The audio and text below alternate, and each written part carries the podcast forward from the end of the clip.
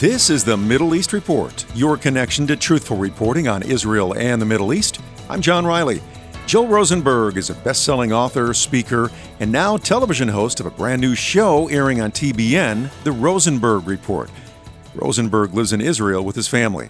He's also the co founder of two news sites that keep evangelicals informed on Israel and the Middle East a number of uh, prophetic things going on. The very fact that Israel exists is Bible prophecy, end times Bible prophecy coming to pass, um, which is amazing. Uh, Jews streaming back here from all over the world to settle. That's biblically prophetic. But yes, there's some other things going on too, which which are interesting and that we're covering both on the news sites and it, and we will be covering on the Rosenberg report. One, the, the big story that we've been covering in recent days is the fact that um, a Christian businessman in Texas is working with cattle ranchers, and they brought five red heifers to Israel. Now, why is that interesting? It's interesting because Jews, many religious Jews want to build the third temple here in Jerusalem.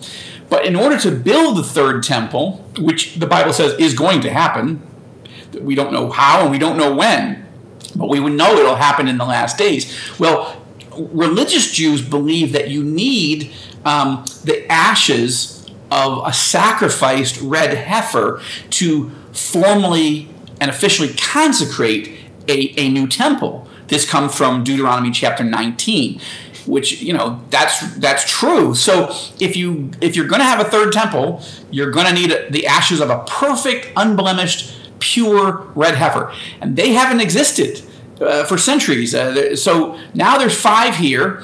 Um, we don't know if they're going to be 100% pure. They're being checked and assessed. But that's interesting because it's got people buzzing does this is this a foreshadowing that a, a, third temple is going to be built? And how long might that be? And what how might that happen since there's two very uh, sacred sites to muslims on the temple mount? So yeah uh, that's been a big story for us. I'll be writing a more detailed biblical analysis in, in, in of it in coming days and i'm sure we're going to cover that on the rosenberg report there's other issues that are worth noting. Uh, the leader of Russia, Vladimir Putin, who of course horrifically invaded Ukraine earlier this year, he has now been re- meeting in recent days with the leaders of Iran and China and other countries in Central Asia. Why is that interesting? Because these are the countries, setting aside China, that are mentioned in Ezekiel chapters 38 and 39, in which a Russian Iranian alliance is going to form a military and political alliance in the last days of history to come and surround and attack Israel in the last days. Now, that prophecy hasn't happened in the last 2,600 years since the Hebrew prophet Ezekiel wrote it, but the, the chess pieces seem like they're aligning on the board right now. Now, I'm not saying it's the, the, the, war of Gog and Magog as described in Ezekiel 38 is going to happen soon, but why are these events happening in succession? Why are, you know, what is, what is happening and what does it mean?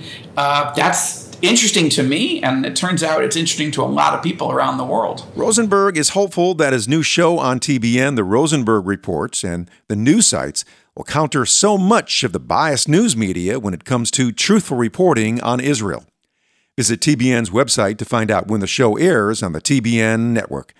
The news site is allisrael.com. That's allisrael.com.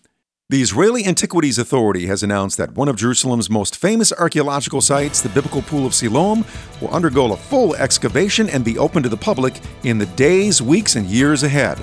The pool was built in the time of King Hezekiah about 2,700 years ago and described in the Gospel of John as a place where Jesus healed the sick.